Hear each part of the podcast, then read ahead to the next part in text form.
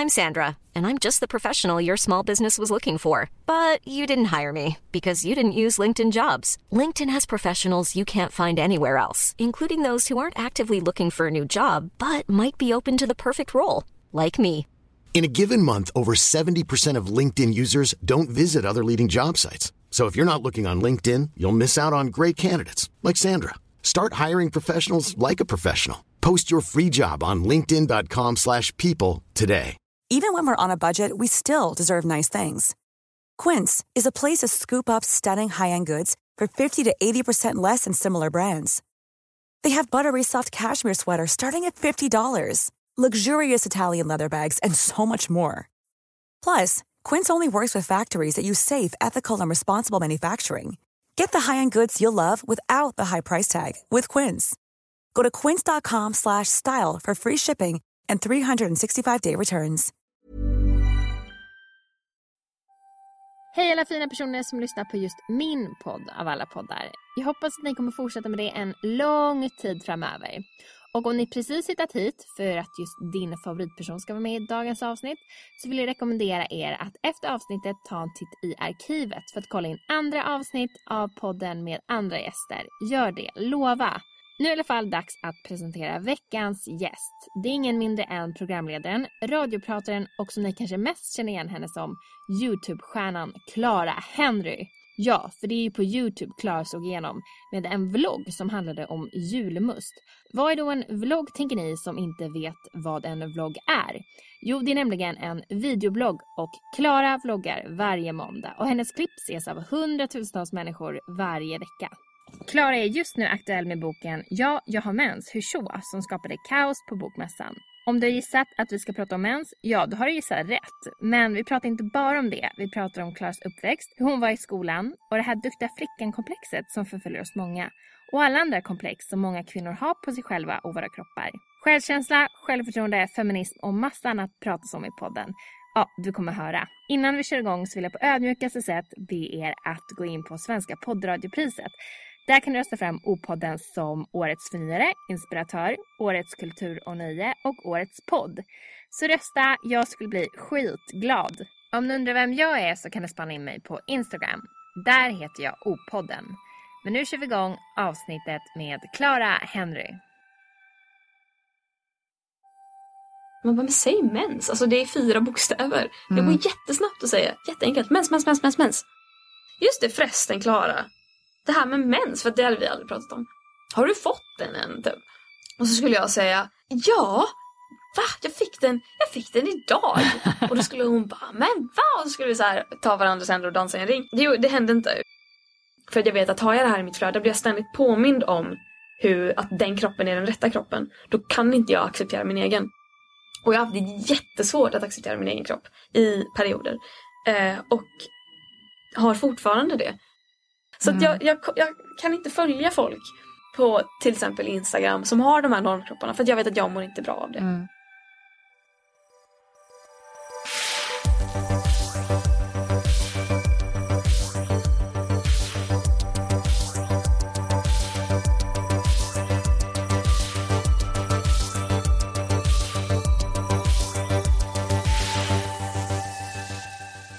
Är läget? Hur mår du? Det är bra tack. Ehm, jag är lite trött. Jag tänkte att du var det. Men jag tänkte att du var det för att du skapade lite kaos på bokmässan Ja. i Göteborg i Det helgen. det också för jag har inte haft någon helg utan det är så här i, våras jobbade jag extremt mycket så det var liksom att jag kanske hade några timmar på lördagen som jag var ledig och sen var det liksom att nej nu måste jag. Vad gjorde du de timmarna då? Sov Ja. tror jag. Alltså jag tog powernaps hela tiden för att jag var så fruktansvärt trött. Sen har jag fått veta att jag har järnbrist också. Ah, nej. Eh, så att nu har jag för att du har så käka- mycket mens? Eh, nej, jag tror faktiskt inte. Jag tror bara en så vanlig hederlig järnbrist. Ja. Eh, eller jag tror att min, de kom fram till att min kropp inte tar upp järn på riktigt optimalt sätt. Så nu käkar jag massa tabletter och känner mig direkt så mycket piggare. Nej. Vilket är en revelation. Jag önskar bara att jag hade fått det i våras. Jag var så himla trött hela tiden. Precis. Ja. Men nu är så här, nu tar jag tillvara på mina helger och nu ska jag verkligen så här. jag blir nästan lite så här, nej jag vill inte jobba helger. Men du ska jobba helg nu på lördag. Ja, nu, på lördag ska jag jobba helg också. Så det, är så här, det blir väldigt lite ledighet. Men jag är faktiskt på fredag eh, är jag helt ledig. Och samtidigt är det någonting som gnager i mig för att det känns som att jag vet att jag planerat in någonting på fredag. Men jag kan inte komma ihåg vad. Åh, det är jobbigt. Skriver du ner i kalendern? Ja, jag har ju en sån analog kalender och Ja, jag också. bara what? Men jag Du måste ha sån. Jag med, alltså Ja. jag fattar inte. Jag kan inte har- telefon. Nej, men det är så tråkigt. Man behöver den här översikten. Man vill slå upp en vecka Men har och bara, du mm. att dagarna går neråt? Eh, Eller nej, åt sidan? sidan. Nej, men det klarar jag inte Nej, av. nej, okej. Du vill ha tid. Ja, jag måste ha liksom, för det känns som att min dag, jag vaknar och så går det liksom utför.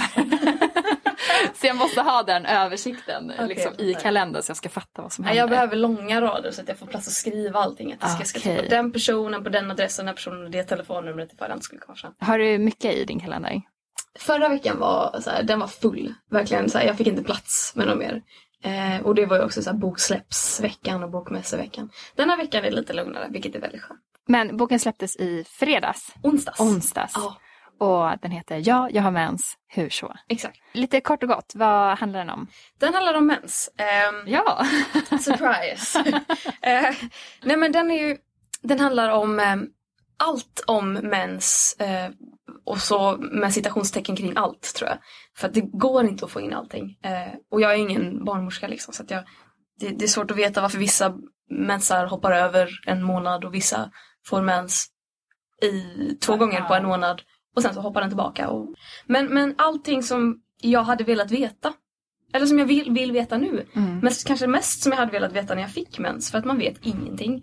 Och jag tycker skolan misslyckas fatalt i sitt uppdrag att liksom lära ut vad det faktiskt är som kommer hända. Det här med mensvärk får man ju ta reda på helt på egen hand. PMS visste inte jag vad förrän jag fick det själv när jag var 17. Och verkligen började tänka efter vad det kan vara och började så här, lä- läsa på om PMS. Och att ja, när vi ändå är inne på PMS, det är ju fortfarande mer en förolämpning än vad det är någonting som man faktiskt lider av. Ja, Och det finns ett så enormt stort stigma och eh, en, en, en, ett, det är så hyschat. Det är så hemligt att det första vi lär oss är att vi ska hålla det till oss själva. Och att ingen annan behöver veta. När ingen annan behöver veta, då går man där och känner sig ganska ensam i sin mensvärk, sin PMS. Om man har något ännu värre, PMDS, endometrios. och vad är känner- det då? PMDS är ju som en grövre form av PMS. Att man verkligen inte liksom är funktionsduglig några dagar i månaden om man ska använda det ordet. Nej men att man, man mår riktigt dåligt. Eh, och endometrios är när, eh, kort sagt, när själva liksom, endometriet som blir mensen liksom, eh, går ut genom äggstockarna istället. Eller genom vad säger jag, äggledarna. Ja. Att den går åt andra hållet. Och då fäster den sig liksom inne i magen. Och eh, blir inflammerad. Och kroppen Och det är det här läkarna ska bli lite mer Ja, för att duktiga i. Exakt, för att i genomsnitt, eh, vilket är helt fruktansvärt eh, och det ska inte behöva ta så lång tid, men i genomsnitt så tar det åtta år för någon med endometrios från att den börjar söka hjälp tills att den får en diagnos. Och det, det är liksom, det är en diagnos. Då, det är inte liksom hjälpen. Men det är ju Sen okej. måste du söka vidare efter hur du ska behandla det. Och det finns liksom inget, det finns inget botemedel. Det finns, alltså det vanligaste är att du får p-piller så att du kan hoppa över mensen. Men det är inte heller bra för det är massa hormoner i kroppen. Ja, ja, och cancer exakt. och hit Ja. och dit. blodproppar, allt vad man kan Ja. få. Det är bra, det funkar för vissa, för andra funkar det inte alls. För vissa kan det lindra om man har endometrios. För att då, grejen är att när, när den här slemhinnan liksom kommer ut i kroppen. Eh, nu får ni, om det är någon här som lyssnar som har endometrios så får ni ursäkta mig om jag kanske säger någonting fel. För att jag har inte det själv så att jag är inte 100% påläst. Men, men eh, att det kommer ut i kroppen då och då blir det inflammerat. Och grejen är att den här slemhinnan den funkar ju liksom som vanligt så att när det är dags för att mensa så blir det liksom att den jag vet Klumpar inte exakt ihop sig. Nej men alltså det är någonting som händer så att så här, varje gång man får mens så gör det jävligt ont. Och det kan göra ont annars också i och med att det sitter där. Men att det kan komma liksom mer ut. Mm. Ja. Tror jag. jag, kan, jag kan ha ja. helt fel. Ja, Eh, men- men... något sånt är det. Vi, försö- vi försöker här Ja verkligen. exakt, så att då kan man ju ta p-piller för att undvika att få mens. För då bl- blir det inte värre i alla fall. Ja. Men det gör ju fortfarande ont. Mm, men det är ändå en lite så dålig quick fix i Exakt, långa loppet. ja. Så det här måste vi lära oss mer Och om. det roliga, eller det roliga, det rent jävla överjävliga med det här är att det är ungefär lika många som har endometrios som får prostatacancer i Sverige. Prostatacancer är Sveriges vanligaste cancerform. Prostatacancer får bara en halva av befolkningen men det är ändå den vanligaste. Lika många i andra halvan får endometrios. Och det Men uppmärksammas det- inte. Nej. Det är alltså, så många som aldrig ens har talas om det. Så många som går med det och inte ens vet att de har det. Ja, Det- bra, jag- jag det är bra fan- att vi lyfter det här, verkligen. Jag blir så arg. Det finns Ja. saker. Och det, är liksom, det, det berör inte ens mig själv. Och ändå blir jag så, så, så arg och så utmattad av det här. Ja men det blir med för man, Ja. det är ju verkligen en åsidosättning av det kvinnliga könet. Faktiskt lite. Mm. tycker jag. Ja men verkligen, ja, men det är så här, det, kan, det sätts inom så här, kvinnofrågor. Man klumpar ihop det till att det är en minoritetsfråga för att kvinnor alltid är det andra könet. Män är män, kvinnor är något annat. Kvinnor är något konstigt. Ja. Det händer någonting annat där och man vet inte riktigt vad. Men sen så, det är alltid bra att påpeka att det inte bara är kvinnor som har mens. Men du säger ju ehm, livmoderbärare. Exakt. Det känns, det, då, det är ju det som det handlar om. Det handlar ju om livmodern. Och då Exakt. spelar egentligen inte könet, alltså det, könstillhörigheten någon roll. I boken så skriver du att du hoppades på att du skulle ha PMS Ja. när den släpptes. Ja. Eh, För de som inte har läst det, Ja. eh, varför ville du ha det? Och hade du PMS? Jag, jag hade inte PMS, Nej! dessvärre. Mm, och jag, min mens hade precis tagit slut. Eh, men det är ju bra för då vart ju liksom, du vet när mensen precis tar slut, eller när mensen börjar från att några dagar efter att den tar slut, då är hormonerna som liksom jämnast. Då mår man som bäst i hela menscykeln. Eh, så att det kanske var en bra grej också, att då, eh, då vart det verkligen på topp. Då klarade du all stress som var under veckan. Exakt, ja, Så det var grymt. Och för er som inte har läst och som kanske kommer läsa eh, så vill jag ju ha PMS. För att jag tycker att man kan eh, det här är ju svårt eh, som fan om man har erfarenhet av PMS som jag har. Eh, men, men någonting jag brukar tänka på när jag har PMS är att försöka göra roliga saker. Att typ gå på bio och se någon feelgood film för att det är inte bara det att man blir lätt irriterad och kanske lite ledsen. Utan känslorna förstärks ju åt båda hållen. Så bli riktigt jävla glad åt någonting och du kommer liksom känna dig helt euforisk. Eh, Ja, verkligen. Det, ja, så jag ville att den skulle släppas när jag hade PMS så att jag kunde stå där och bara gråta av glädje och så här, aldrig varit så glad i mitt liv. Men grät du av glädje ändå? När jag fick boken, eh, alltså jag kom, grejen var jag var i Grekland en vecka innan och då hade de skickat hem den till mig i början av veckan. Så jag fick ju en bild liksom att den är här nu och jag bara Fuck jag vill hem! Jag vill inte vara på semester. Nej. Eh, Men så kom jag hem och så var klockan så halv fyra på natten och så såg jag det här lilla paketet i min hall och så bara shit. Så, så, så drog jag upp min mobil och så började jag filma. Jag bara så här, hej allihopa. Jag ska bara, jag ska strax gå och lägga mig men jag måste göra det här först. Och så öppnade jag det och då var det verkligen så här.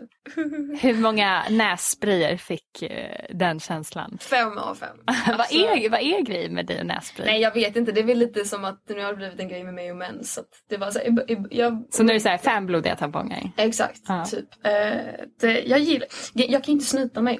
Aha. Det är det, jag har aldrig kunnat snyta mig. Eh, jag vet inte om jag har trånga gångar i näsan på något sätt. Men jag har verkligen, det, det går inte. Det är, och är omöjligt. Mamma trodde ju att jag var, det var något fel på mig när jag var liten och hon bara fräser. Jag bara...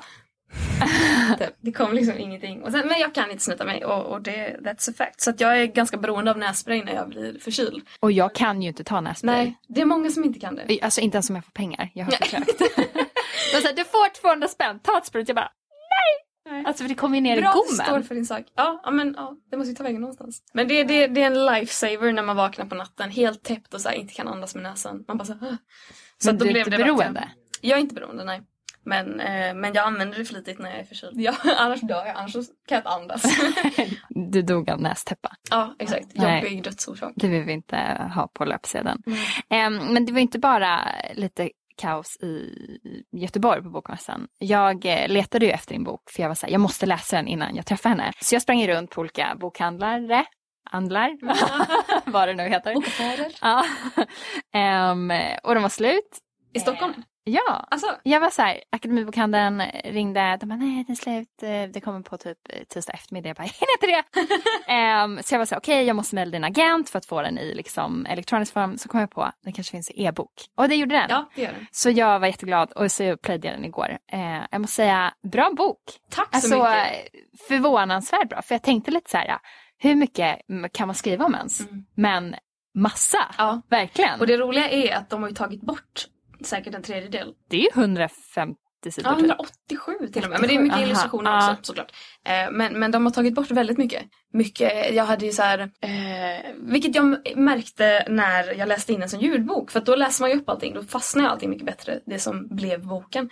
Och då började jag tänka efteråt, men har jag läst om det här? Nej, vad fan tog det vägen? Ah, nej. Men jag har ju varit med i hela den processen så det är väl bara jag som har glömt att jag har tagit bort det. Men typ så här, mens på natten har jag skrivit om. Så här, hur gör man för att inte blöda igenom på natten om man blöder mycket? Och det stod inte. Nej, det stod inte. Det tog de bort. Och sen så vart det... Hur gör man då?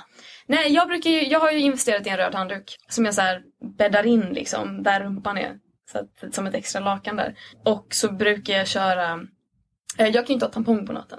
För då blöder jag igenom. Eh, Så att det är alltid så här den största så maxibindan som finns. Och sen så ett trosskydd upp i, i rumpan. Ja, liksom. jag vet, för man att det rinner alltid rinner- ner. ja, Liksom. vet. Och så vill jag gärna ha så här tjocka. För att eh, om det är tunna då är det så här att man behöver den här kontakten med med, med fittan på något sätt så att, det, så att det kommer direkt in. Så att det inte är som en, så här, en centimeters Luftbubbla eller något, Ja, då ja. rinner det ju ner i rövspringan liksom. Och så Exakt. droppar det ner i sängen. Och så kittlas det lite bak i så Ja, fall. exakt. Och sen så när man reser sig upp så bara rinner det tillbaka och man bara nej, nej, nej, nej. Så röd handduk för natten. Röd handduk funkar jättebra. Eh, och så lägger man den i garderoben. Liksom. Kan man tvätta den när man har haft mens. Eh, om man har blött igenom. Och det är en sån lifesaver på något sätt. För att typ, om du ska sova hos någon annan. Då kan man inte ha med den om man har mens då. För att det, det är ju sällan någon ifrågasätter att man har med sin handduk. Om man ska duscha. Liksom. Mm. Ja, verkligen. Så två handdukar. Dusch och menshandduk. Eller är det bara en menshandduk. För då kan man duscha med den först. Ja, och sen mensa ner den. Ja, smart. Men eh, som sagt, eh, den berör ju, den boken ställer, eller jag ställer så frågor Mm. när jag läser boken. Eller Mm. det kommer upp frågor som man lagt bakom sig lite grann. För att man har typ accepterat, ja ja det är väl som det är Mm. och, och skitsamma.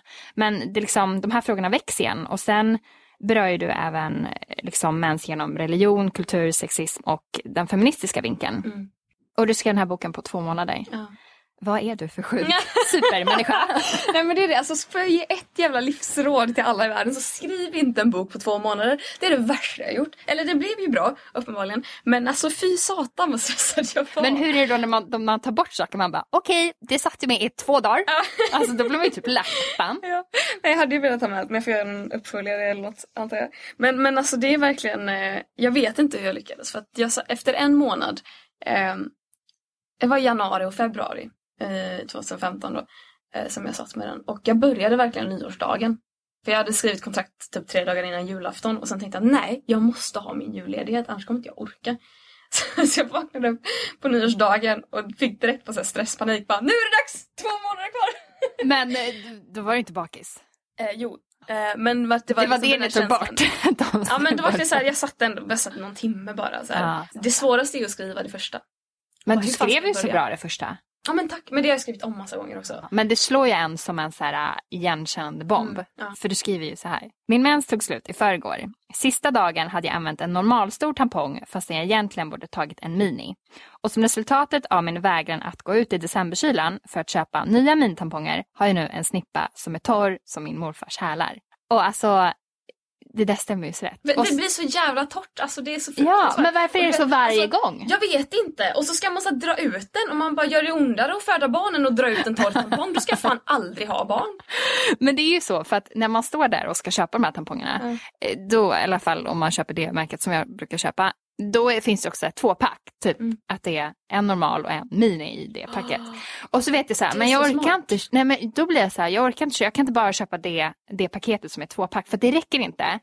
Och sen vill jag inte köpa två sådana paket, för jag vill inte lägga ner de pengarna. För då blir jag lack att jag med, så jag tänker fan inte, jag kan köpa chips istället för Ja, de pengarna. Och då bara, ah, okej men jag köper ett paket som är typ två normalpaket i ett. Det låter så här flummigt nu. Och så hoppas jag alltid på det bästa. Ja. Men det blir alltid torrt. Mm, mm. Men Varför? Det är så dumt. Ja, men det är verkligen dumt. De borde ju, alltså det känns som att menspaketen inte är utformade efter en mensvecka. Nej, nej, de Verkligen är typ inte. så här De två är- dagar. Ja, Typ. ja och så, så här, bara utformat för att tjäna pengar. För att man bara, jag behöver, för jag blöder ganska mycket, jag behöver stora liksom, alltså plus-tampongerna. Mm. Vilket också är spännande att de bara så här, du blöder så här extra. Man bara, fast det här är ju normalt för mig. Ja. Varför, varför, ja. Varför ska det vara extra? Ja, eller ja, Mm. plus typ. Det, det är som att liksom så här, här kommer mamma-tampongerna. Ja, så att jag behöver dem och sen så behöver jag mellantamponger i mitten och sen minitamponger på slutet. Ja. Det borde ju finnas här, tamponger i lösvikt. ja, det borde finnas. Shit vilken, vilken jävla, vilken bra idé! Oh my god, jag har aldrig tänkt detta innan. En sån liten godispåse, så Ja. kan du så här gå där och plocka, ja, men jag kommer behöva ungefär fem stycken stora och sen, Och om du behöver liksom så här, ja nu fan, jag hade visst en dag till lite minimens. Jag går in på Ica och köper fyra stycken Ja, till mini. ja, Vilken jävla idé. jag tar patent på det här nu. Ja, nu eller vad det Ingen, heter. så, här, glöm vad jag sa. Patent, patent, patent. Jag paxar patenten på det här. Skitbra. Men gud vilken bra idé. Ja, Jag känner verkligen. mig nöjd. Ja, och så har vi det här inspelat allting. Det är grymt. Ja, Ja. jag var Eh, först. Du var först.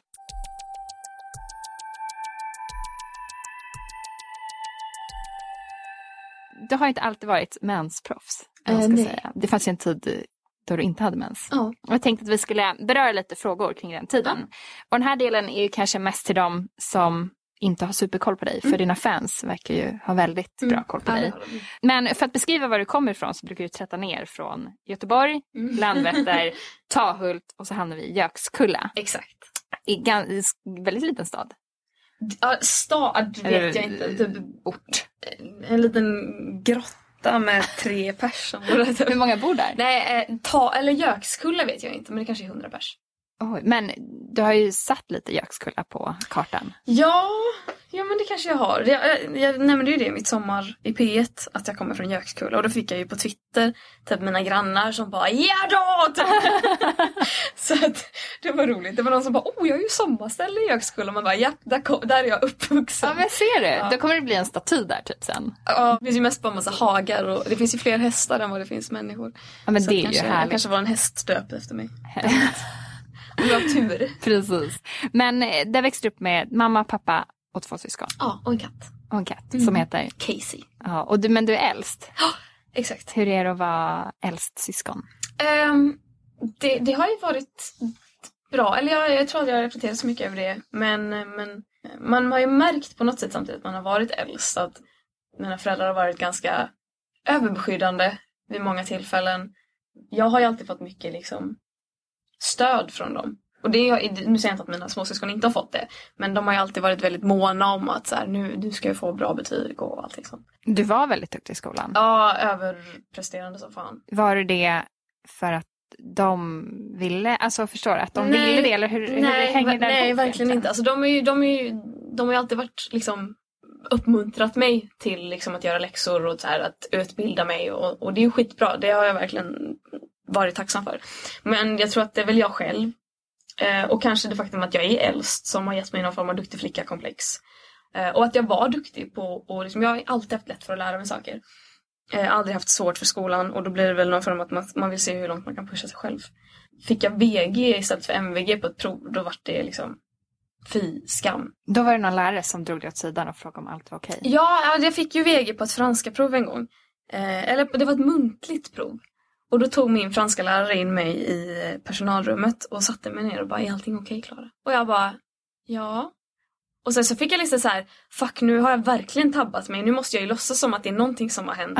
Så att jag har någon form av ursäkt att så här, bara än att jag har inte pluggat så mycket som jag brukar. Så att hon bara så här, är du säker på det är någonting hemma? Du vet att du kan alltid prata med mig.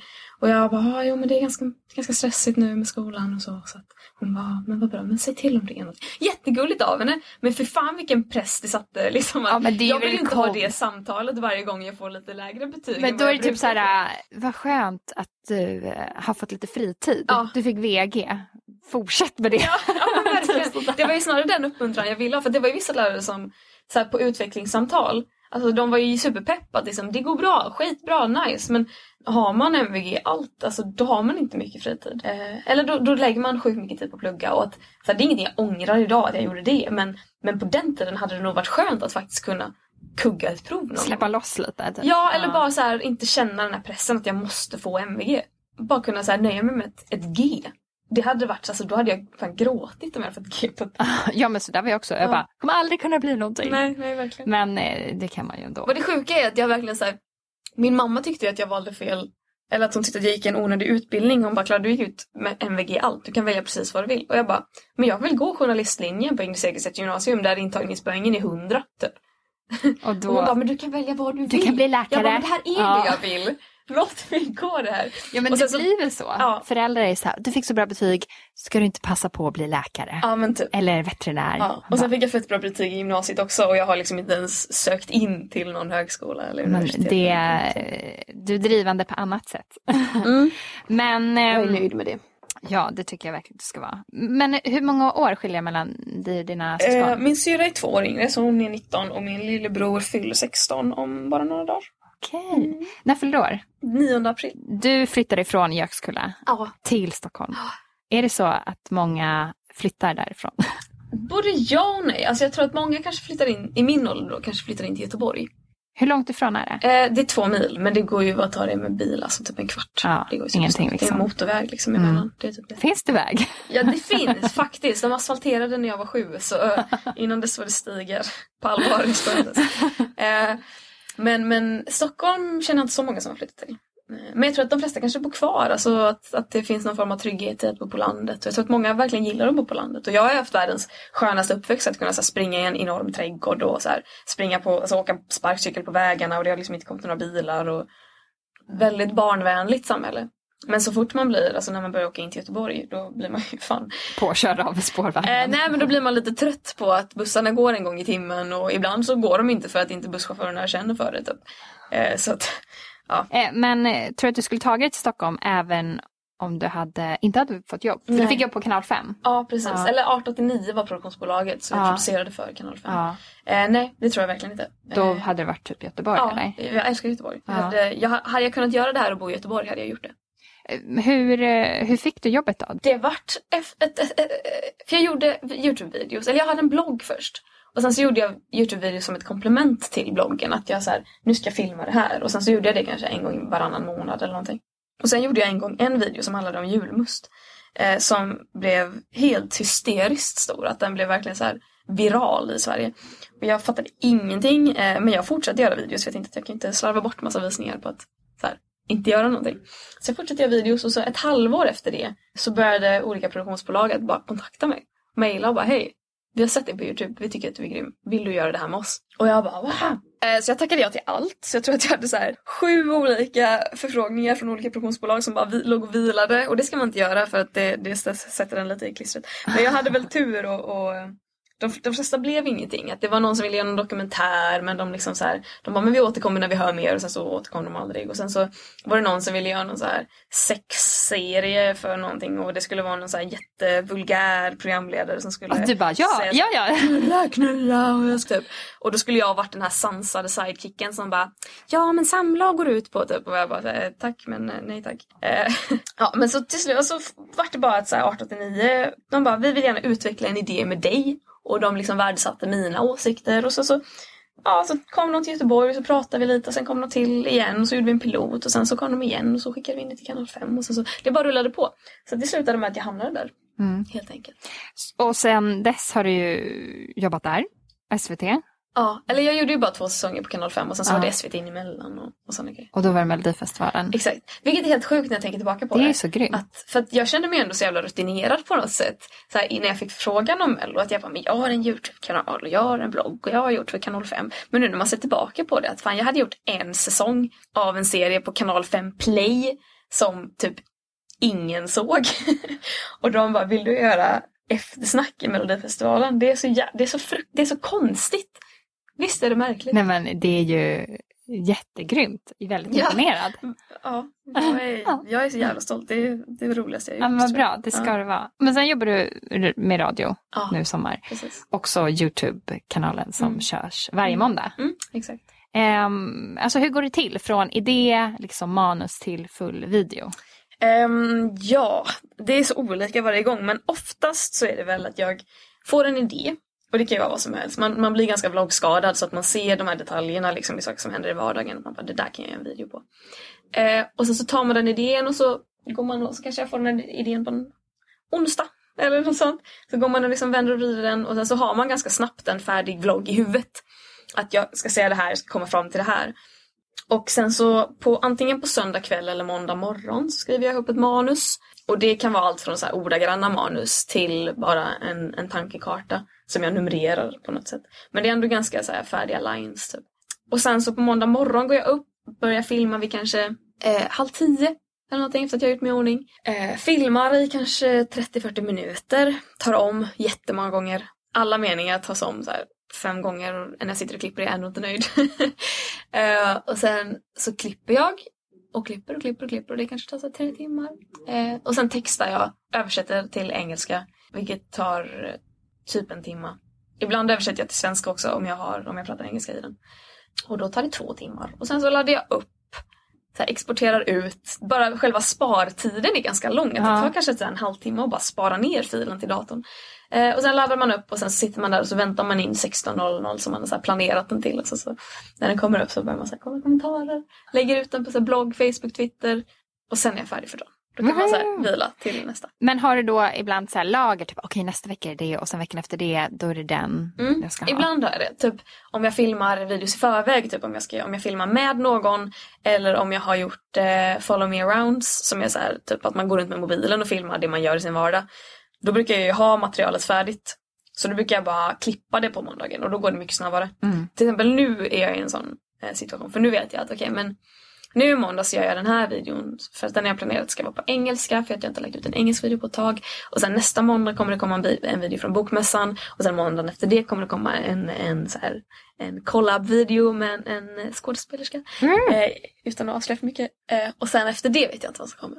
Aha, Men då är det nog en vanlig video tror jag. ganska skönt att ha lite sådär på lager. Det är jätte, jätteskönt. Det underlättar så mycket. Hur gör du när paniken liksom kommer att du inte vet vad du ska ha? Den kommer ändå relativt ofta men jag lyckas alltid förtränga hur jag gör. Så jag sitter där med panik och bara hur fan gjorde jag förra gången? Men, men det kommer alltid upp någonting. Alltså även om man går upp på måndag och inte har någon aning. Då är det så här, okej vad är aktuellt just nu? Vad har hänt? Vad kan jag prata om? Ja, Obama kom till Sverige. Hur reagerar svenskar när Obama kommer? Ah, Ja, alltså det är så här, man kan alltid skrika. Det tycker folk det, det ger likes. Ja. Men hur gammal var du när du upp din första vlogg? Eh, 16 kanske? 15? Något sånt. 16 var jag nog. Men den vart ju så dålig. Vad vad handlade den om? Då? Nej men då hade jag, det var ju på den tiden när videoblogg var lika med typ blonda storbystade modebloggerskor som typ filmade sig själva i spegeln och bara så här, mm, Hej bloggen! mm, ja, typ eh, Så att det var ju en ganska eh, negativ stämpel, alltså ordet videoblogg var verkligen detta. Och då var det någon som läste min blogg, för då hade jag kanske 100 bloggläsare om dagen. Som bara, kan inte du göra en videoblogg? Och jag bara så här, haha, nej. Och sen så tyckte jag att det var en kul idé för att jag ville ändå blogga om humor. Så jag tänkte att men det kan ju bli roligt. Så jag gjorde ett inlägg på min blogg, bara kan inte ni skriva om jag skulle videoblogga? Skriv vad jag ska prata om. Och då skrev jag en lista så här att ja, någon vill att jag ska prata om min frukost, någon vill att jag ska dra i mitt hår och utstöta djuriska läten. Typ. Eh, och så gjorde jag en video där jag bara så här, helt enkelt läste upp den här listan och försökte vara rolig. Och jag skäms ju något så brutalt varje gång jag ser den här. Den finns ju inte längre att se på YouTube. Nej, jag du har tagit lagt den bort som, lagt Aha. den som privat. Så att den Aha. ligger där ifall jag skulle vilja. Återuppliva? Ja, plus att jag inte vet vad originalfilen är. Så att det är bra att ha den där. Just men, eh, men alltså fy fan. Men, men eftersom eh, du bodde ju i ganska liten ort. Ja. Tänkte du inte så här, fan vad ska folk tänka om mig? Nej. Vad bra. Inte. För det tänker jag ibland. Ja. Att så här, men gud, kan jag inte göra? Vad ska folk tänka? Fast det är ju så dumt. För Fast jag kanske gjorde det också. Men jag, jag tror det var att jag försökte vara rolig. Att jag försökte få folk att skratta liksom. Att då var det, då var det fine. Du vet lite det här att när, när man försöker vara lite mer det som är klassiskt könat killigt, eh, manligt, då är det okej. Men hade jag suttit och typ sminkat mig eller gjort dagens outfits, då hade jag börjat undra shit vad ska, vad ska folk tro? För att det var en tjej i min parallellklass i högstadiet som la upp en film eh, när hon sjöng. Och hon blev ju något så brutalt liksom utskrattad. Ah, hon sjöng skitbra. Det var en så jävla bra film. Men folk skrattade åt henne, folk typ hånade henne för att hon hade lagt upp det på YouTube. Och det var så jävla plågsamt att se. men det där undrar jag också om det är bara att folk är typ avundsjuka att Ja. hon vågar. Ja men säkert Bara, också. fan, för att hon vågade visa upp sin talang. Eller alltså våga ta steget Ja. och misslyckas egentligen. Ja. För det är det man gör också. Men samtidigt så, jag slapp ju allt sånt. Mm. Men jag vet inte, på samma gång så när jag var 14 år då var jag så här, ungdomsreporter för Göteborgs-Posten för då hade de en sån ungdomssida. Så jag tror att kanske där så kanske folk, i alla fall i min närhet, blev typ lite vanda vid att ja men Klara skriver här så att folk kan se. Och sen så hade jag haft en blogg jättelänge och jag vet inte, det kanske bara var naturligt att finnas på internet. Men du klipper själv. Mm. Är det för kontrollbehov? Eller, eh, för du har väl testat, eller har du testat att eh, någon annan ska klippa? Eh, inte mina videobloggar men i Melodifestivalen första veckan Alltså, klippte klippte någon annan och det blev kaos. Det blev verkligen så här, Nej. nej. Men skulle du vilja att någon annan Nej, klippte? aldrig i mitt liv. Ingen Nej. skulle få ens röra vid det. Eh, och det kanske beror på kontrollbehov men jag vet att det beror på att den här tajmingen som krävs. Det här att det får inte vara en tyst frame innan varje. Det ska vara direkt på. Hellre kapa ordet än lämna två tysta frames i klippet. Det är så jäkla viktigt och den här tajmingen tar flera år att lära in om du ska få en bra videoblogg. Och det är bara att kolla på videobloggar som jag la upp för ett år sedan. Jag har liksom tajtat till detta ytterligare och jag tycker att det blir roligare. Och sen också kanske det faktum att jag tar om så många gånger och det vågar jag göra för att jag vet att ingen annan än jag kommer se detta. Jag säger sådana konstiga grejer. Jag typ rapar och pruttar och så här, skriker saker och sjunger falskt. Och det, jag bara vet att det här kan jag klippa bort sen. För att jag vill det. Men jag har också testat det där, eh, för jag klipper ju podden själv. Mm. Eh, och testat att skicka iväg det och någon annan ska klippa. Men du vet när det hade gått fyra vändor, då var jag såhär, nej men det är fortfarande inte Ja, bra. nej, nej. Alltså, och då är det ju ens egna touch som verkligen så här, äh, där kände jag ju såhär, okej det är mitt kontrollbehov kanske i det här, vad jag ska leverera ut. Samtidigt så kommer det ut i ditt namn. Mm. Det är ju du som är avsändaren. Och om inte du är nöjd med det, Då blir man ju inte glad. nej precis. Nej. Och det är exakt samma sak. Om, om jag slänger ut en videoblogg som plötsligt är klippt av någon annan som inte har den här tajmingen. De har klippt bort repliker som jag vill ha. De har tagit med repliker som jag har här, tagit om för att jag tyckte att jag sa dem fel. Det, det, kommer inte, det känns inte bra. Det känns Nej. verkligen inte bra. Och det tror Jag jag. vet, jag vet hur man gör, då vill jag göra det. Exakt. 21 år nu, 9 april. Exakt. Då, Eller jag fyller 22 den nionde. 22 Eller den säger nionde. 21. Eller vad är det för år nu? Ja, det... Jag, jag är 21. Månad, ja. I talande stund är jag 21. 21. Ja. Ehm, då har du ju typ precis fått gå på systemet. Ja, är jag ett och ett halvt år ja. Nej, nej vänta. 20 är åldersgränsen. Är det? 21 i USA. Just det, det är USA. Okej, Besvikelse. vi klipper bort det här.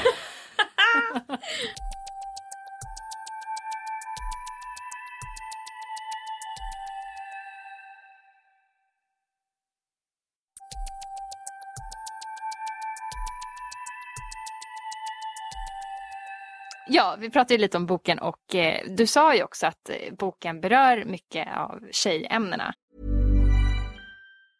A lot can happen in the next three years. Like a chatbot may be your new best friend. But what won't change? Needing health insurance. United Healthcare Tri Term Medical Plans are available for these changing times. Underwritten by Golden Rule Insurance Company, they offer budget friendly, flexible coverage for people who are in between jobs or missed open enrollment. The plans last nearly three years in some states, with access to a nationwide network of doctors and hospitals. So, for whatever tomorrow brings, United Healthcare Tri Term Medical Plans may be for you. Learn more at uh1.com. Ryan Reynolds here from Mint Mobile. With the price of just about everything going up during inflation, we thought we'd bring our prices down. So to help us, we brought in a reverse auctioneer, which is apparently a thing. Mint Mobile unlimited premium wireless. Ready to get 30, 30, bit to get 30, bit to get 20, 20, 20, bit to get 20, 20, bit to get 15, 15, 15, 15 just 15 bucks a month. So, Give it a try at mintmobile.com slash switch. $45 upfront for three months plus taxes and fees. Promo rate for new customers for limited time. Unlimited more than 40 gigabytes per month. Slows. Full terms at mintmobile.com. Hiring for your small business? If you're not looking for professionals on LinkedIn, you're looking in the wrong place. That's like looking for your car keys in a fish tank. LinkedIn helps you hire professionals you can't find anywhere else, even those who aren't actively searching for a new job but might be open to the perfect role. In a given month, over 70% of LinkedIn users don't even visit other leading job sites. So start looking in the right place. With LinkedIn, you can hire professionals like a professional. Post your free job on linkedin.com slash people today. Eh, som händer i våra liv. Vilket jag också kände för när jag formulerade mina frågor till den här intervjun eh, så läste jag igenom din bok och jag kände så här, men de här frågorna jag vill liksom ta upp och så, det berörs ju ändå i boken och mens drar ihop liksom en hela tjejs liv egentligen. Eller mycket av det i alla fall. Eh, Så jag tänkte att vi skulle grotta ner oss i massa tjejämnen nu. Nu kör vi. Ehm, men när tänkte du första gången så här, vad är det som är så pinsamt med mens? Och för vissa tycker till och med ordet är jättepinsamt. Mm. Jag träffade en igår som sa att eh, jag, ska, jag ska skicka den här boken till min pojkvän för han tyckte inte att jag skulle säga mens, han tyckte jag skulle säga period. Och det är så här, aha, varför det? Så här, det heter ju mens. Ja, Och det är samma när folk håller på så här, har du tänkt att i reklamen så säger de aldrig mens? nej. De säger Läckage den där veckan i månaden. Ja, kvinnoveckan. Man bara, men säg mens. Alltså det är fyra bokstäver. Det Mm. går jättesnabbt att säga. Jätteenkelt. Mens, mens, mens, mens, mens. Typ. Nej men första gången jag kände att det var något jobbigt. Eller grejen är, när jag tänker efter. Alltså när jag tänker tillbaka på när jag var 13 och fick den. Då var det så självklart att jag skulle gömma den. Att det var så självklart att det är klart att jag inte säger till någon att jag har mensvärk eller att jag har mens eller att jag har någonting. Och det vart en så självklar skam. Att jag kände inte att men det, här är inget, det här är inget skämmigt. Att jag går in på toa och byter binda, det är inget skämmigt. Men det är väl för att det är så djupt inrotat i en att det är så det är. Och därför har jag väl aldrig reflekterat över detta förrän jag började göra videos om det. Eller jag började twittra om det var det ju först och främst. Att jag började twittra att shit jag har mensvärk. Och sen så gick det en månad och sen fick jag det igen så jag bara shit jag har mensvärk. Och då kom ju folk bara Klara, har du mens hela tiden? Och jag bara nej, eh, jag har haft det nu i en vecka och sen så hade jag det en vecka förra månaden. Men då börjar man så tänka, men varför tror de att jag har mens hela tiden? Och det brukar de säga typ så här när jag har pratat om någonting, typ det här med nässprayar. Att, att jag brukade betygsätta saker med nässprayar. Det tolkade folk in att då var jag beroende av nässpray, jag använde nässpray hela tiden. Så jag tänkte att jaha, men om jag, om jag nämner mens det betyder att jag har mens hela tiden. Men samtidigt så vet jag att de som frågar har ju också mens. Ja. Så det är jättemärkligt. Så då börjar jag tänka så här, men kan det vara så att vi faktiskt inte är så många som pratar öppet om mens? Och så gjorde jag en video på det och folk blev helt så här galna och bara shit hon pratar om mens. Och så gjorde han till och då blev jag mensklara. Och man bara, ja men du har också mens. Alltså, folk bara, hon är så mensaktivist. Man bara, ja men jag har mens en gång i månaden. Det är ganska aktivt. Och det, det har ju du med.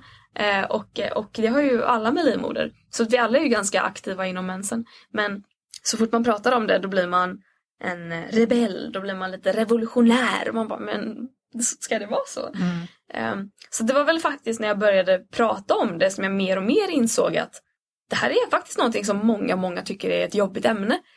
Och då började jag undra varför. Du skriver väldigt invecklat om första gången du fick din mens i boken. Men så skriver du också om andra gången du fick mens. Ja, just det. Och det minns man ju typ inte, Nej. känns det som. Nej. För första gången minns man ju så här. Men eh, att du minns andra gången så väl. Det var, var det kanske för att det tog så lång tid? Så att Ja, jag var ju det. livrädd i ett halvår för att jag tror att det dröjde fem eller sex månader tills jag fick min andra mens. För jag fick min första mens typ första dagen i sjuan. Eh, så det var i augusti. Och sen kom den inte i september. Och då tänkte jag att okej, men då hade jag ändå lärt mig att jag hade så här ändå Den kan hoppa lite. Ja, den kan hoppa. För det hade man lärt sig att i början kan den vara oregelbundet. Så inte skönt. Så blev det oktober och den kom inte. Och så blev det november och den kom inte. Och då började jag så här, vad fan händer? Men jag vågade ju inte prata om, Om det. det. med någon. Såklart. Så blev det december och den kom inte. Och jag tror att i januari kom den nog nästa gång. Och jag har varit helt alltså, skräckslagen. Jag bara shit, tänk, var det där mitt enda ägg? Åh nej! Min enda chans till barn. Men då var du lättad när den kom andra Sjukt gången. lättad. Sjukt lättad. Men det är ju mycket hysch kring det här ämnet som du säger. Och jag minns eh, själv när jag skulle berätta för min mamma Ja. första gången jag fick mens. Och det var så jävla pinsamt. Mm. Och jag var så här, du får absolut inte berätta för pappa. Nej. Alltså det var ju så här, oh my god. Eh, hur var det för dig? Jag fick ju den i skolan så att när jag kom hem så hade jag massa papper i trosan. Eh, och så bara så cirkulerade jag kring mamma och hade någon bild, du vet man, man, man föreställer sig hur man ska säga det. Eh, och så blir det aldrig så. Men man har någon bild, någon film i huvudet som spelas upp om, om, om och om igen. Och i den så skulle min mamma, så här, när jag var så nära henne, för att jag, så här, brukar ändå så här, dra mig tillbaka till mitt rum typ. Men då var jag så här, ska jag hjälpa dig med någonting? Ska jag så här, laga middag? Typ. Då hade jag en bild om att hon skulle bara, just det förresten Klara. Det här med mens, för det hade vi aldrig pratat om. Har du fått den än? Typ. Och så skulle jag säga, ja, va? Jag fick den, jag fick den idag. Och då skulle hon bara, men va? Och så skulle vi så här, ta varandras händer och dansa i en ring. Ja. Ehm, det, det hände inte, utan det var jag som fick så här, efter typ en halv dag och jag bara, fuck hon har inte sagt någonting. Åh, vad jobbigt. Då fick jag bara så här, eh, mamma det hände en grej i skolan idag typ och hon bara så här, Jaha. Och jag bara, "Ja, nej alltså jag typ gick in på toa och så, eh, så var det helt rött i trosan. Och hon bara var helt tyst och bara kollade på mig. Och jag bara så här, kom igen lite hjälp här. så jag bara, ja så alltså det är mens alltså. Som att hon inte fattade det. så hon kollade på mig och bara, oj då. Typ. Och, jag, hon såg så förskräckt eller så, så, som att det var synd om mig. Så jag bara såhär, nej nej nej nej nej det är fel. Jag är för ung för det här, jag är för ung för att dö. Och sen så bara såhär, ja här, och då, vi ska gå till toan och så ska vi så här, kolla i den här lilla lådan med mensskydd. Ja, det här är en binda, det kan du lägga i trosan. Mm, det var det. Men tycker du i efterhand att din mamma reagerade på ett sätt som gjorde att du kände dig obekväm? Ja. Men det känns ju också lite som att hur hon än skulle, vad hon än skulle sagt så skulle man ändå bara, åh, obekväm situation. Mm. Men hur ska man som mamma eller förälder reagera? Alltså, För jag har tänkt på det där också när jag själv eh, får en dotter då, eh, om jag får det. Eh, när hon berättar om det. Att, alltså, vad är ett bra sätt för att inte låta chockad eller förvånad? Mm. För att, eh, alltså som jag sa, hur jag än vrider och vänder på det och hur jag än kanske reagerar så kommer väl hon tycka att det är pinsamt. Men då tänker jag att det här är ju då ett samhällsproblem, precis Ja, som du har Exakt, tagit upp. exakt. Och det är, så här, när jag pratat med många föräldrar som har undrat hur de ska hantera det ämnet. Då, då är det nästan som att de skäms lite för att de inte vet hur de ska göra. Och de tänker precis som du att det kommer bli pinsamt hur jag än gör. Men jag tror att finns det, för jag menar om det här barnet nu har en förälder som har en livmoder. Då finns ju mensen där. Och det är liksom inte konstigt så jag tror att bara det faktum att prata om mens som i ett vardagligt samtal att Um, hörni, har vi, så vi måste köpa värktabletter för att jag har ganska mycket mensvärk. Eller att hörni, nu är jag ganska, alltså jag är lite PMS idag så att kan vi snälla bara vara lite samarbetsvilliga? Eller kan vi så här, att, att inkludera det i samtalet. Liksom vid ma- Precis som, vi pratar, typ. precis som Ja. vi pratar om allting annat. Att, så här, nu måste jag på toa. Eh, oj, jag är så kissnödig, skynda på toan. Eller hallå, jag måste byta tampong, skynda på toan. Mm. För att det är inte konstigt att prata om, för att det finns där. I de allra flesta familjer. Eller allra flesta ska jag ju verkligen inte säga, men i, må- i många familjer. Och om man jag har ju hört om, om, om barn som har eh, barnmorskor eller sjuksköterskor eller läkare som föräldrar som faktiskt har det här samtalet och då kanske de pratar om, om sex och om, om mens och om allt möjligt. Och då är det första liksom, att de här barnen tycker att det är helt underbart när de väl får mens. Att bara så mamma jag fick mens, den kom nu. Typ. Och det, så att, det är en sån stor skillnad på att, att låtsas som att det inte finns. För min mamma har ju haft mens. Jag har aldrig hört henne prata om det. Aldrig någonsin. Inte ens en kommentar om det. Men jag har ju sett bindorna där i skåpet. Jag vet att hon har det. Men det har aldrig kommit på tal och därför blir det jobbigt. För därför måste jag erkänna för henne att nu har jag mens. Jag har det, det- där som du inte pratar om. Ja men exakt, det som ingen pratar om, det har jag. Och vi lär oss från start att vi ska inte prata om det. Och nu blir jag Det är tvingad som typ Harry Potter, Voldemort. Det. det är som Ja. Voldemort. Vi skulle lika gärna kunna kalla den för du vet vad. Ja. Alltså Det verkligen. är ju lite så folk kallar det. Du vet, ehm, ja, jaha, du vet. Ja. Mm. Bara, Okej. Mm, mm. Men eh, vad, hur ska typ pappor reagera då? För det där är ju Jag tycker också- alltså folk utan livmoder måste ju också lära sig vad det handlar om. För att det finns en sån fruktansvärd okunskap. Hörde du om dem eh, som hade nekat en tjej köpa, eller de hade inte nekat henne, men de hade läggat henne på Pressbyrån eller 7-Eleven för att de bara, men vi säljer inte läkemedel till minderåriga när hon hade velat köpa tamponger. Och hon bara, Nej. men tamponger är inget läkemedel. Och de bara, ah, nej tyvärr vi måste ha lägg på dig.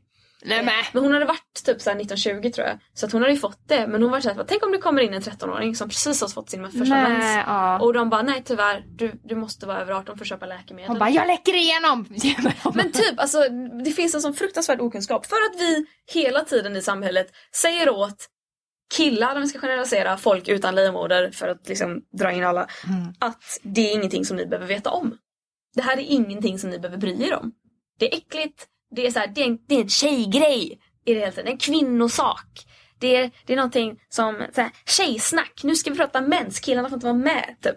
Det, jag är så jävla trött på det. Och det är ju det som är anledningen till att PMS fortfarande är en förolämpning. Det är det som är anledningen till att har du mens eller är typ det vanligaste argumentet när en kvinna har åsikter. Ja, absolut. Höj, eh, när man höjer sin röst och, ja, då är det så här, äh, jaha, då har du mens. Ja, Bara, någon har mm. PMS. Men eh, hur kommer du liksom bete dig när du får en dotter till exempel? Hur ska du, Ehm, eller en, mm, en son? För man måste ju inkludera båda i det här. ja, verkligen. Men jag kommer ju alltid vara öppen med min mens. Alltså jag hade ägglossning igår och jag har... Jag mådde ganska dåligt igår så att jag pratade, satt satt i en taxi och pratade eh, med en kompis över telefon. Eh, Så frågade jag hur jag mådde och jag bara, jag vet, jag känner mig så jävla skum men jag har ägglossning och jag vet inte om det har någonting med det att göra. Och han började skratta i telefon och jag bara, vad skrattar du åt? Och han bara, men alltså du sitter i en taxi. Taxichauffören hör varenda ord du säger och du är så jävla öppen med det. Och jag bara, men Och? ja, det är klart att jag är det. Samtidigt som jag kan inte säga, liksom, gud vad min mage kurrar, hörs Ja, nej, det hörs Nej, inte mycket.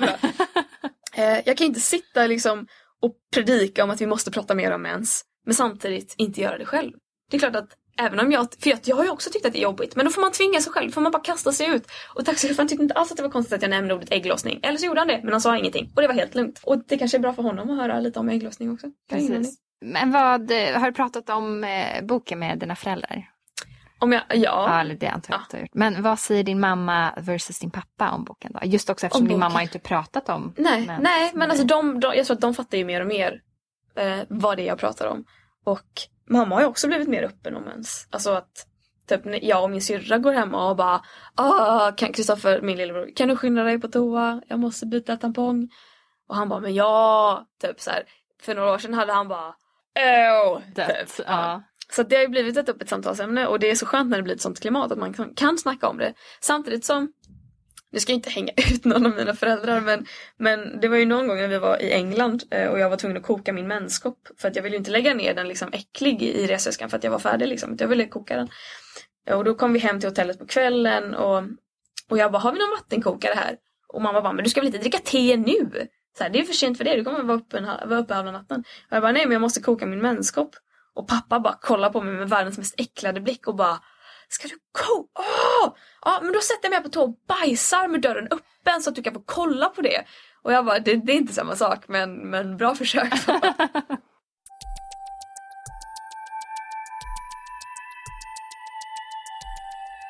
Jag tyckte att det var jobbigt eh, uttryck när jag var ung. Det här, äh, åh nu är du kvinna. ja. Liksom, hur kände du kring de sakerna? För det rimmade inte alls ihop med vem jag var. Nej.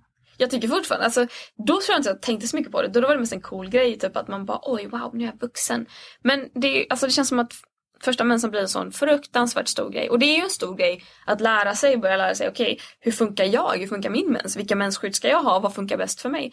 Men det är en sån himla grej, bara, wow nu är du kvinna. Och det där är så fruktansvärt exkluderande för folk som inte är kvinnor och har en livmoder. Um, för det första. Och för det andra så, det är som att liksom förlora oskulden. Alltså, vad, man blir inte en annorlunda människa direkt. Och det är så jävla överhypat att wow, nu är du mogen. Typ. Mm. Men den finns där och den kommer komma en gång i månaden och det har liksom ingenting med kvinnlighet att göra utan det handlar om att ja, nu kom det ett ägg och det blev inget barn. Så att nu ska det blödas ut. Mm, Du, boken vänder sig till främ, främst unga tjejer. Mm. Ehm, men i boken så förklarar du också problematiken kring hur pojkar i bland annat klassrum Mm. beter sig. De tar upp ämnet och pratar om att mens är någonting äckligt, vilket också bidrar till alltså, en skam för Mm, tjejer. Och tjejer är ju skitbra på att, att bibehålla detta. Mm. Ska läggas till också. Men precis. Men borde det inte då komma typ som en uppföljare till boken, så här, ja hon har mens. Alltså så att, så att killarna så här, kan läsa sig in i Jag tycker att boken är jätteanpassad för killar också. Även om det är mycket, alla tips och så är ju till för folk med livmoder. För att det är ju livmoderbärarna som är utsatta inom citationstecken. Mm. Ehm, och som måste hantera glåpord och hantera PMS, mens och så vidare. Men jag menar, det är ju en lärorik bok. Tror du att de vågar kö- gå, fra, gå och köpa den? Hade du några killar som stod i kön? Ja, många. Ja. Mm. Ja, ja. Fan vad härligt. Mest eh, äldre killar faktiskt, kanske i så här 18-årsåldern.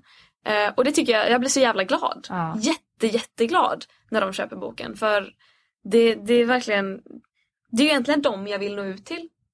Och ännu yngre. Men, men, eller ja, jag vill, jag vill nå ut till alla. Jag Ja, men det är härligt. på 55 Ja. år skulle också må bra av att läsa den. Ja, verkligen. Eh, Även om den kanske är riktad till unga med livmoder just för att det är mycket tips och tricks. Liksom, så här hanterar du det.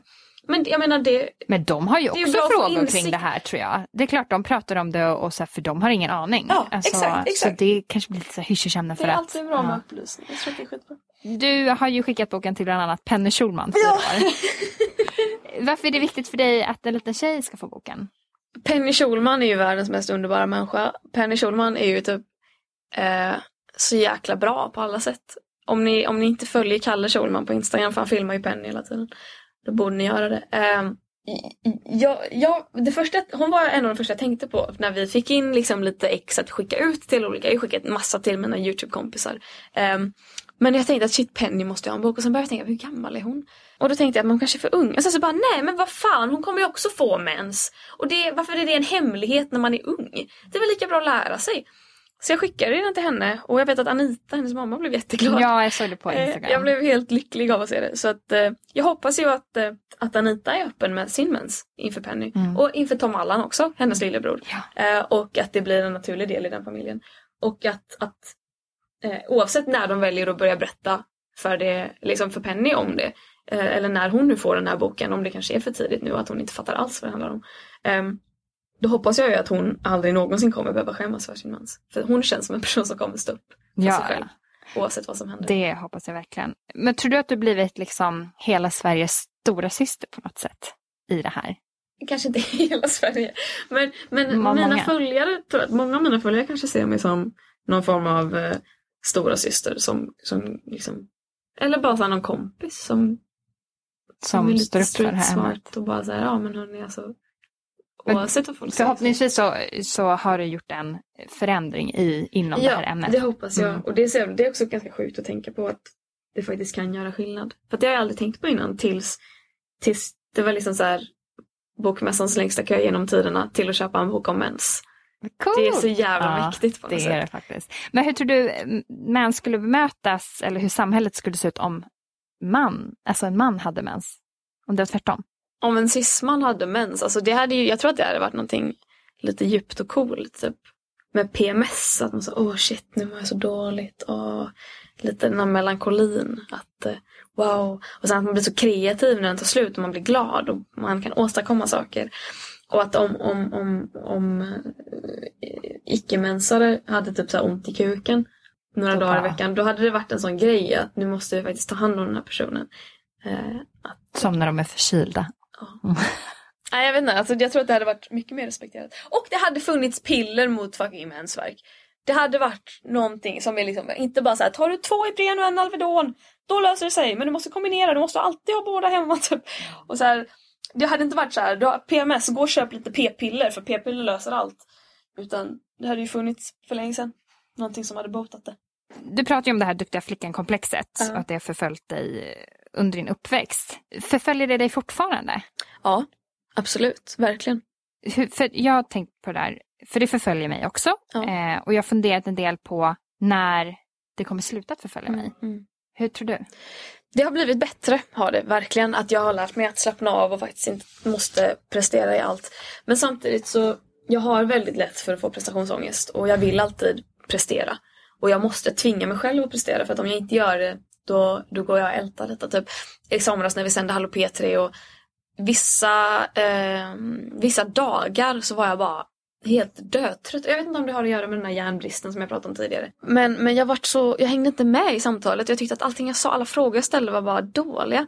Och då kunde jag gå liksom i en vecka och bara älta att fan vad dåligt det programmet blev. Och så pratade jag med någon kompis och bara jag hörde det programmet med den här gästen, fan vad bra det var, vad bra det var. Man bara nej det var jag inte. Och då kanske det är någon liten grej att jag sa fel vid något tillfälle, råkade typ nämna ett varumärke och att Linnea fick så här, ja fast det finns andra bra. Och då kunde jag bara, nej jag gjorde fel. Typ. det jag fel? Hellre att jag inte liksom utsätter mig för ett sammanhang där jag kan göra fel än att jag vågar göra fel och, och har fel liksom.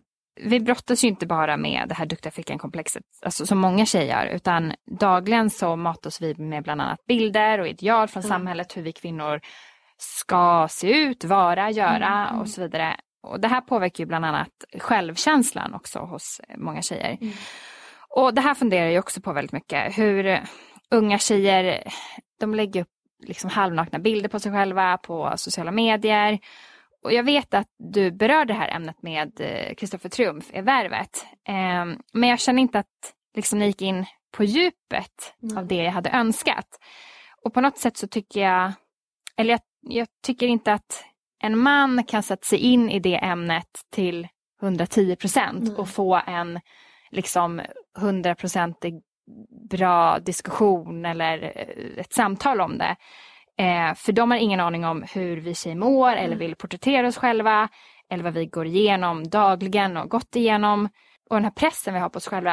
Alltså jag tycker det är jättebra att man försöker lyfta det, eh, liksom den frågan och att man sätter sig in i det. Men på något sätt tror jag inte det kan vara en så här korrekt outcome av samtalet. Precis som jag inte kan diskutera hur det känns för män att slå sig på pungen och bara Åh gud, ja när man gör det. Alltså jag, jag kan inte, för Nej, jag kan inte nej. relatera till den känslan alls. Vilket också blir lite många frågor i det här. Men tror du att man som man kan sätta sig in till 110% i det här ämnet? Eh, Verkligen inte 110% och jag har funderat på det jättemycket. Speciellt när det kommer till mens. För att det, allt, varje gång jag pratar om mens i något sammanhang, att nu har det varit jättemycket tv liksom, i och med boksläppet. Jag har varit i Malou och Godmorgon och Vardagspuls och allt möjligt. Eh, och varje gång, var, varje gång utan tvekan, eh, så är det alltid några som, och det är alltid eh, icke-mensare, alltid män, eh, som, eh, som kommer och säger men varför, alltså typ som att så här, de framställer det som att jag tycker att jag är så cool och, och, och vågad när jag vågar prata om mens. Medan vi andra, säger de, rycker på axlarna. Bara, ja, vi vet att du har mens. Varför måste du prata om det? Och det tycker jag, alltså den logiken, det är den som inte faller på plats. För att vi som har mens, vi vet att ja, vi har mens, men vi får inte prata om det. Och det är där skon skaver. Det är det vi måste ta oss ifrån. För att om vi fortsätter ha mens men inte får prata om det för att, för att det inte är, är, är liksom så här, det är äckligt. Och det är en sån här kvinnofråga. Då, då, då, då, är vi fast i samma jävla hamsterhjul. Och det är det jag vill komma ifrån.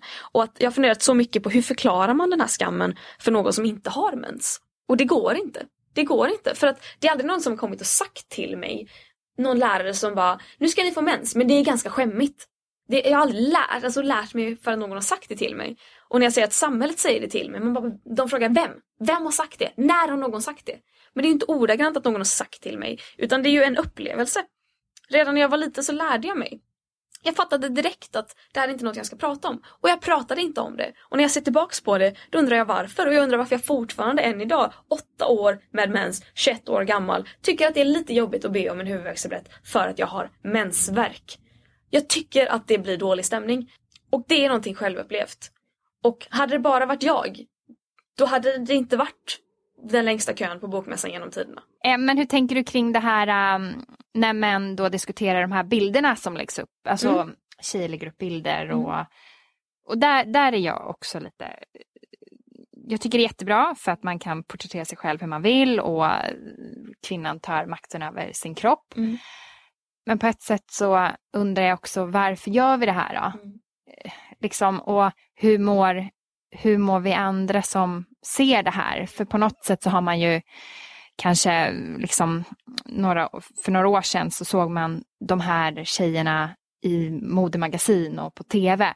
Men nu är de liksom överallt och då blir det som att alla ser ut sådär fast mm. inte jag. Mm. Hur tänker du kring det? Uh, jag, har ju, jag har ju aldrig liksom på Instagram till exempel för att det är så klockrent medie och, och dra den här jämförelsen i. Uh, aldrig följt någon modebloggerska eller, eller någon uh, normsmal person som lägger upp bilder i bikini. För att det är väldigt återkommande om man kollar just modebloggerskor.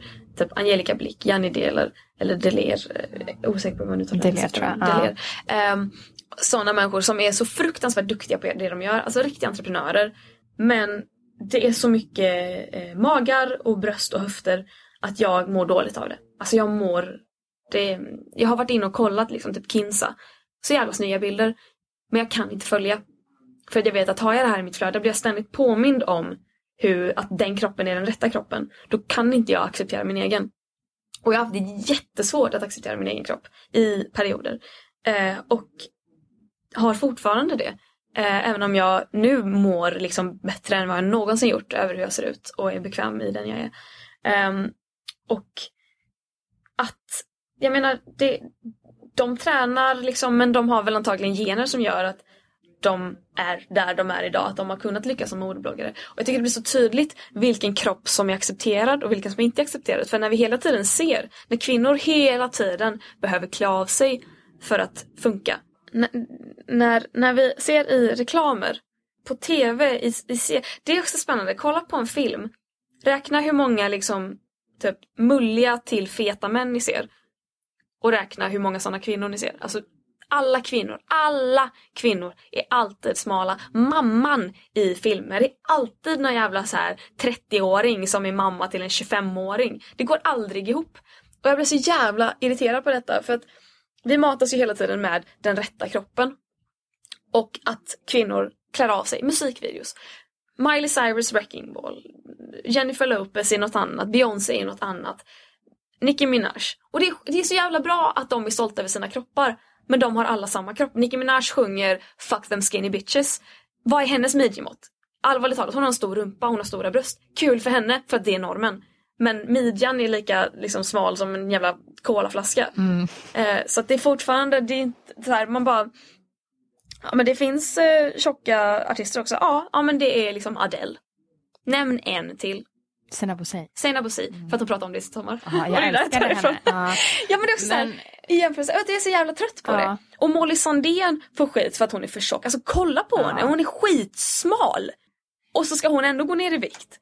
Och måste så gå ut med sitt, eh, mm, sin, eh, vad det nu hette kampanjen om att jag är bra som jag är. Ja, precis. Och hon är verkligen inte tjock. Och det faktum att tjock anses tjock är någonting negativt, Negativt. laddat medan smal är någonting positivt laddat.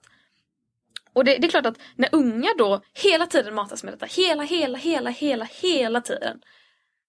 Så här, alla filmer, då är kvinnor smala. Alla reklamer är de smala. När, här, plus size modeller har fortfarande ett thigh gap. Det är inte konstigt då när Alltså att unga man tjejer ser mellan Ja. eh, benen. det är det som uppskattas låren. såklart. Ja. Och när, när unga tjejer då ser detta och matas med det, är det inte konstigt att de som uppfyller normerna vill visa sina kroppar. För att det är det som alla andra gör. Och då gör man det och då blir man antingen, då, antingen får man uppskattning eller så får man en horstämpel. För att det är det här Madonna hora komplexet att antingen ska du vara pure och fin och gullig och duktig flicka. Eller om du faktiskt är stolt över din kropp och vill visa den, då är du en hora. Men samtidigt så finns det så många unga tjejer som inte har den här kroppen. Som börjar banta när de är tio. Som börjar hetsträna för att komma liksom hit. Och den typen av kropp representeras fan aldrig. Om man kollar på Dove hade någon eh, eller vad nu är, jag minns inte, någon jävla kampanj. Var stolt över din kropp som du är. Och ändå är det kvinnor i olika färger, liksom olika bredd på midjan. Men de är så jävla släta. De har thigh gap allihopa. De har inga valkar, de har inte finnar. Det är så tröttsamt. Och jag vet inte vad jag ska ta vägen. Så att jag, jag, jag kan inte följa folk på till exempel Instagram som har de här normkropparna för jag vet att jag mår inte bra av det. Mm. Men eh, så där, jag har också slutat så här, följa folk som jag har eh, följt för att typ så här, åh inspiration och sen bara nej för helvete. Nej. Men sen samtidigt så, så här, eftersom jag kanske intervjuar en del av dem så måste jag typ ha lite koll på deras liv och så här. Och det, det blir så här, ska jag ta bort henne? Nej. Eller så, så, så jag försöker, det där är ju dagligen liksom, jag menar när man går in och kollar Ja. så bara ångest, ångest, ångest. Och det sjuka är att jag klassas ju som smal. Medan jag själv har haft den här bilden i huvudet att jag är, jag är inte tillräcklig. Eh, och att jag måste gå ner i vikt, att jag har för plufsig mage liksom. Och, och medan många, många andra skulle se mig som en smal tjej. Som kanske folk som inte är lika smala som jag längtar efter att vara.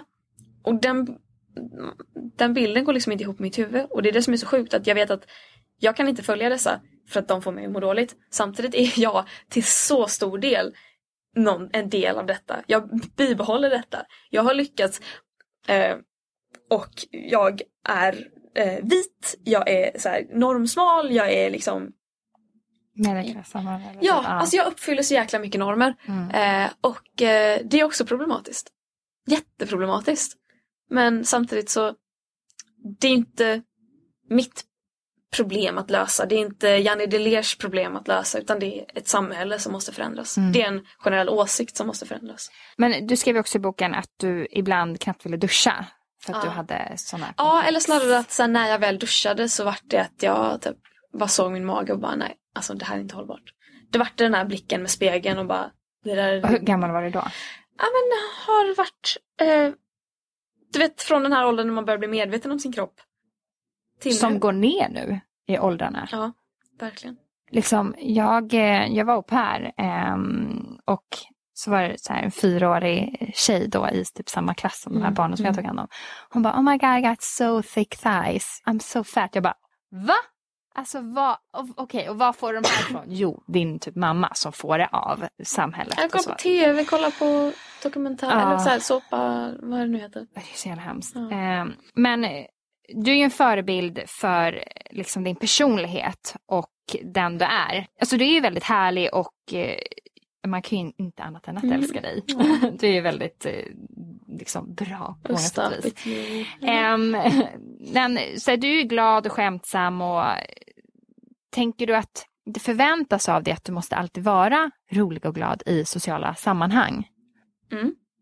Det tror jag. Eller folk som känner mig eh, alltså det är ju en väldigt, det är en, det är en väldigt eh, eh, separat del av mig. Jag, jag ser ju mig själv som sjukt lugn, avslappnad, mycket åsikter men vill liksom inte vädra dessa om jag inte känner mig helt bekväm i sammanhanget. Och jag tror att eh, många ser mig som så här, superutåtriktad, extrovert som fan, måste umgås med människor, är helt så här peppig, sprallig hela tiden. Och eh, det är jag inte. Det är jag verkligen inte. Eh, men, men, men, men jag menar mina åsikter är fortfarande mina åsikter.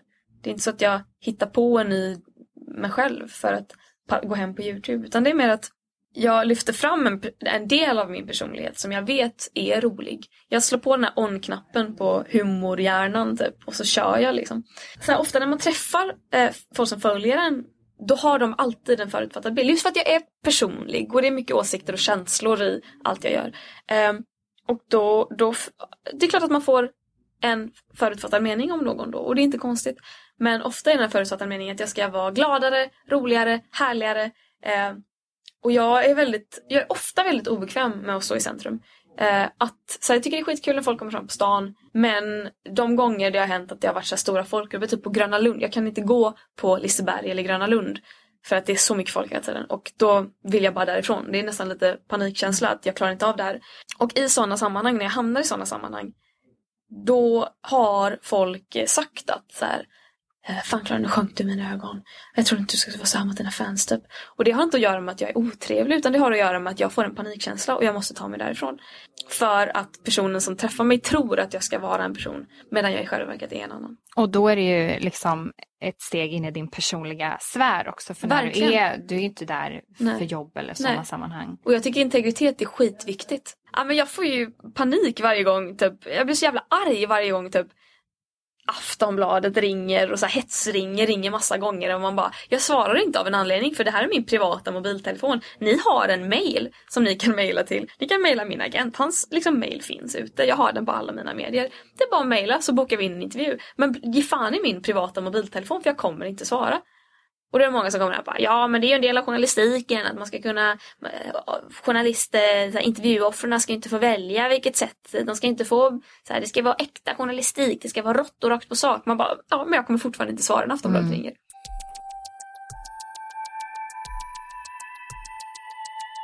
Hur länge tror du att du kommer liksom kunna vara en youtuber? Det är en jättebra fråga. Jag vet inte, för jag tror att blogg, bloggvärlden dippar ju som fan nu. Och Youtube-världen kommer väl också dippa någon gång. Och om jag fortfarande är stor på Youtube när det dippar då, då är det väl inte så kul. Och jag tror att jag kommer, min kanal kommer säkert dippa innan dess. Att folk tröttnar på mig. Jo, det kommer nya som är roliga och sköna och härliga. Eh, som med allt. Eh, så jag tror att jag, jag tror inte jag kommer fortsätta om det inte är, är några som kollar. För att det, jag gör det för dialogen. Att jag får någonting av mina följare och de får någonting av mig. Samtidigt tror jag att jag kommer ju inte göra det för dialogen om jag tycker det är tråkigt att göra videos heller. Men vi får se. Nu har jag hållit på i fyra år snart. Det är ganska lång tid och jag känner mig ju bättre än, än någonsin. Jag blir hur, bättre, tror du, bättre hur tror du det blir om du slutar? För du får ju väldigt mycket bekräftelse i det här. Jättemycket, ja. Vad tror du, när den eh, alltså, försvinner i din YouTube-kanal, ja. hur tror du att du liksom kan reagera där? Jag vet inte, jag har funderat på det. För det är ju en jättebekräftelse varje gång. Varje gång jag laddar upp, jag vill inte ladda upp saker på Facebook för att jag tänker att men det, det, det är ändå som, jag tror att jag ser mig själv ur två perspektiv. Att jag är så Youtube-klara som kan lägga upp precis vad som helst, kan säga exakt vad som helst. Och folk kommer så här, ha åsikter om det, kommentera det, stötta, peppa, vara glada, tycka att man är rolig. Medan typ så här, jag tycker inte om att byta profilbild på Facebook. För där är det så här, jag är inte vän med några fans på Facebook utan där är det bara mina kompisar. Um, jag tycker inte om att byta profilbild för att jag tror att dels är jag rädd att jag inte ska få några likes. Men dels så vill jag inte ha uppmärksamhet. Jag vill inte att så här, oj nu byter de profilbild bara för att få likes. Typ. Lite den känslan på något sätt. Att, lite jante. Att jag ska inte tro att jag är något. Jag ska inte så här, ja. Det, Men är du lite likes uh, junkie? På Youtube och sociala medier ja. Absolut, verkligen. Det är ju det jag lever på. Eh, det är det som gör att jag är här just nu. Eh, såklart, så de är jätteviktiga. Det är så här när man lägger upp en bild och bara får 14 000 likes, man bara vad fan gjorde jag för fel? Vad är bäst du har fått då? Bäst jag fått? 25 kanske. Men det är fortfarande så här märkligt i förhållande till hur många följare jag har. Jag är ändå så här 300 någonting tusen. Jag har fått sjukt lite. 700 någonting någon gång, men då la jag upp en bild, eller jag la inte ens upp en bild med Yoga Girl, du vet hon, eh, men, så jag gjorde någon yoga pose och då var det så här, typ taggade henne. Ja. Och sen annars är det typ så här, woho, 70. Ja. Då bara, nu går det bra. men när började du inse att du är feminist då? I typ eh, tvåan i gymnasiet, tror jag. Jag, hade en, eller jag har en kompis, en av mina bästa kompisar, är skitklok och har alltid varit väldigt eh, politiskt aktiv och insatt. Medan jag aldrig har varit det. Så började hon snacka om feminism en gång. Och bara så här frågade sig, hur många här är feminister? Och alla sa nej. Vi var bara tjejer, alla sa nej. Eh, och jag bara, nej men jag tror att jag är det. Utan riktigt så här, bara, utan att veta, är det här rätt svar eller fel svar? Och så frågade jag henne bara, Asta är du feminist? Och hon bara, det är klart. Så jag bara, nice, yes det var rätt svar. Men jag ska intervjua Gudrun Schyman om någon vecka. Åh vad häftigt. har du någon shit, fråga till henne? Åh, Jag är ju lite rädd alltså. Jag fattar. För att hon är, kan ju så mycket. Ja, nej, men alltså någonting jag har funderat lite på. Någonting som jag funderade på senast igår är ju det här med att eh, jag, satt och, eh, jag satt i taxin på väg till TV4 och då var det en radiokanal som gick och då var det bara, de spelade bara män. Och jag tänkte på det, men shit nu kommer en till man. Sen, hallå, för att det finns redan ett problem med att kvinnor är underrepresenterade i, inom musiken. Eh, och det är inte så jävla svårt att, att göra någonting åt det men eh, så jag satt där och bara så här, blev medveten om att det är bara män som spelas. Hur kan det vara så?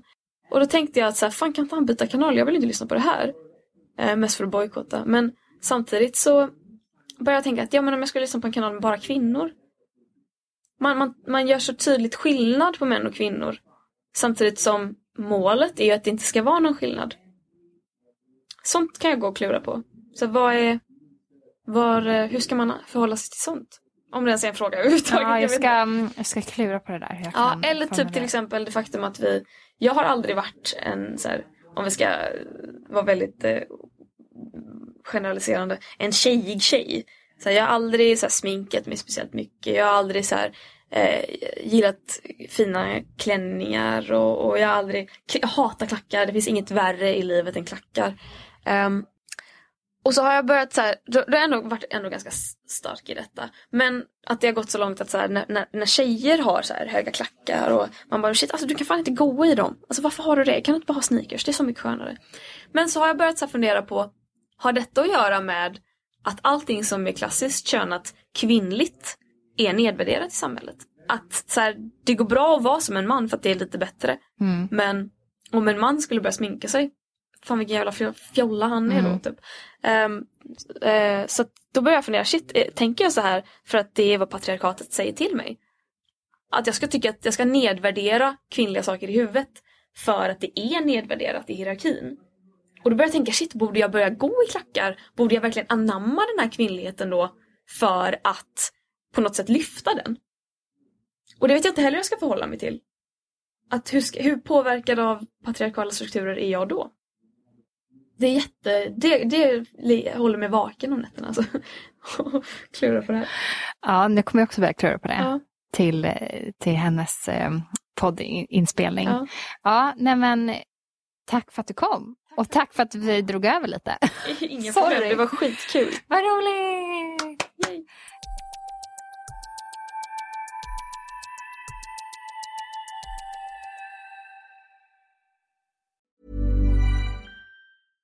Imagine the softest sheets you've ever felt. Now imagine them getting even softer over time. That's what you'll feel with Bowl and Branch's organic cotton sheets. In a recent customer survey, 96% replied that Bowl and Branch sheets get softer with every wash. Start getting your best night's sleep in these sheets that get softer and softer for years to come. Try their sheets with a 30-night guarantee. Plus, get 15% off your first order at bowlandbranch.com. Code BUTTERY. Exclusions apply. See site for details.